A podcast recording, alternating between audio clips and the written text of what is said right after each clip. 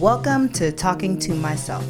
I am Myra Kay, and I'm here with Hanky Quattro and Chocolate Chip.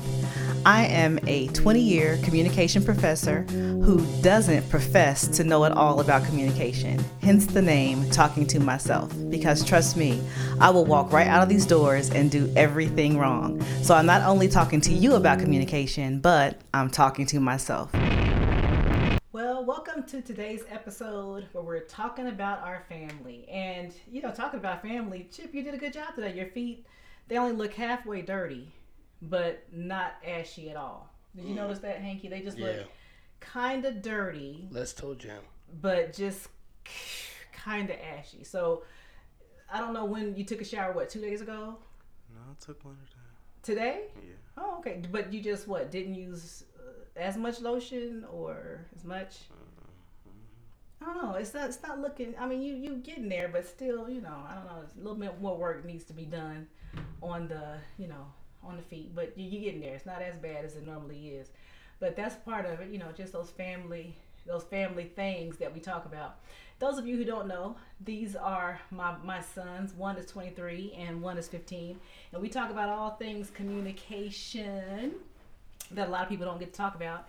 And since we've been quarantined, today we decided to talk a little bit about how family stories really aren't just family stories. I mean, they have a lot more involved in them that we don't always think about. And especially since we're coming up on Easter and Passover, some of us will be getting together with our families and we'll probably be sharing some of those stories again. And, and I, I challenge you to kind of think about some of those old stories that you might be hearing tomorrow and kind of thinking about where that stuff comes from. So when we think about our families, you know, all of us have all these these different family stories that we've heard over time. And what we what we found out is that a lot of these family stories, even though we don't really realize it, they aren't just about recounting events over and over and over and over. They're actually about reinforcing shared goals. They're about about teaching teaching values. They're about stressing all of our family concerns bottom line, they're all about keeping our families in check. You know, whether we realize it or not, that's what they're about. We tell these stories over and over and over, really just to keep our families in check. So, for instance, you know, there might be this story about, you know, your your mom or your dad who walked all this long way to school up this big old hill in six feet of snow, and that's all done to maybe show you how hard they worked or the importance of hard work or they might talk about you know family identity and how so many people in your family were leaders and how they've done so much for the community. Or they might talk about how you know you don't want to be like ray ray because ray ray was this or ray ray was that as like a cautionary tale. So there are all kinds of narratives that are shaped and they're all done in a way to keep us from doing certain things. So when i think about some of my family narratives there are a ton of them but one that just kind of steps out for me um, goes back to my grandfather who worked at a place called Delco and he did not finish school. I think he may have stopped in high school, maybe like ninth grade. But nonetheless, he worked at Delco. And when he got off work at Delco, he would go to the library and he'd pick up books, he'd read them, and he would he figured out how to build his house based on that. So going to the library, picking up books, reading them, and that's how he built his house from the ground up. So what I would always hear is you don't need an education to know how to do stuff. And that's different from what a lot of other people would say. A lot of people would say you need an education, right? People are always talking about going to college, getting some kind of education. My family was saying you don't need to do that. You know, the knowledge is out there. It's about you wanting to get it, right? You can do this on your own. So what do you think about that? What when you hear that story, what does it kind of sound to you like that my family was trying to reinforce to me at the time? It's to me it seems like they were saying that hard work can come from anywhere. So you don't necessarily have to do what everybody else is doing to be smart or know how to do anything. You can just do it your own way. Okay, I'll take that. Yeah, yeah, yeah, yeah. Okay, what do you think, Hank? What do you think? Yeah, it's like uh, just showing determination. Just you know, just constantly being consistent and just constantly pushing just to you know get to the end goal. Okay, I'll take it. Both those are great answers. You know, I didn't think about that. You know, my grandfather took him forever to do it because think about it. He worked full time at Delco, raised four kids, had a wife. Took him a long time to do it, but he did it. and he did it on his own. No one else helped him. He did it with his own two hands through using library books. And so when you when I was told that, I remember thinking, God, that's horrible. That's a horrible life. Who wants to do that? I never wanted to do it, but somewhere in the back of my mind, I always knew that if you didn't want to go to college, even though I did, even if you don't want to go to college, you can be successful. So I've never been, even though I'm a, a college professor, I've never been one of those people who thought that if you didn't go to college, you couldn't be successful because I always knew that you could still get knowledge from somewhere else, even though that wasn't my path or the path I wanted to take. I always knew there were other routes that you could go. So, Chipster, what do you think? What's the story that you have that you be willing to share with us today? So my dad had told me that it was my grandfather's birthday party, and somebody who you know the family wasn't cool with was at the party, and I guess he had said something, and my grandmother she was holding uh, this baby, and the man had said something to her, and my grandmother had fought the man as she was holding the baby. Okay, so your grandmother was holding her baby, Right, your aunt, right. and this dude said something rude to your grandfather, right? Is that right? To my grandmother. Well, to the he he was there. He shouldn't have been there. Okay, he just was in barge Right. in. And Right. so she was trying to like hold it down Right, and say, "Hey, don't be coming in this party." right. And so while she's holding her child, she fought this man. She was fighting this man. and did she win the fight or She won the fight. she won the fight? So she holding the baby. Mm-hmm. This woman fought a man and beat a man. yes. Okay, so what do you think that means? I mean, what, what do you think that story is trying to reinforce? Even though they tell this story all the time, what are they trying to like? Even though they don't even realize it, they're recounting events, but what is it really saying? What do you think, Hank?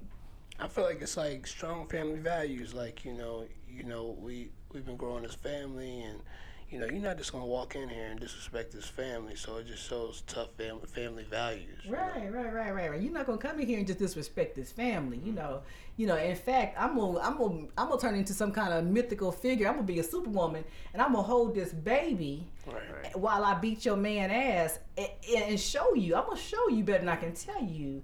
You don't come in this in this party and disrespect us, you know. And this is a story that because what I do know about the story is that the baby she was holding is now almost 50 years old. So this has been a story they've been telling for almost 50 years about her. And so over, I mean, everyone knows this story because over and over and over, at least I think they want you guys to know, you younger generation to know, hey, nothing comes before family. If someone tries to disrespect this family, you better step up Right. Because your grandmother beat a nigga's ass holding a baby. You know, so that's how important it is for you to make sure that you handle what needs to be handled and make sure that our family is taken care of and not disrespected. That's that's something. That's that's a, that's a very powerful. me- What did you think when your dad told you that story? I thought it was funny because like that's not something like you really see, like somebody holding a baby and fighting a grown man.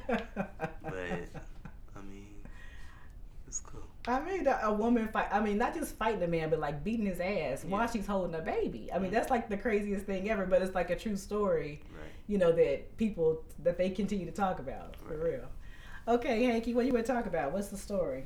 So I have a story. I uh, was talking to my dad, and he gave me a story about my my grandfather. So uh, my grandfather was uh, he was born and uh, by his parents, and his parents were super young. So my dad said at the time his parents were super young, and they uh, they gave him to their uh, well, his aunt and uncle to raise him.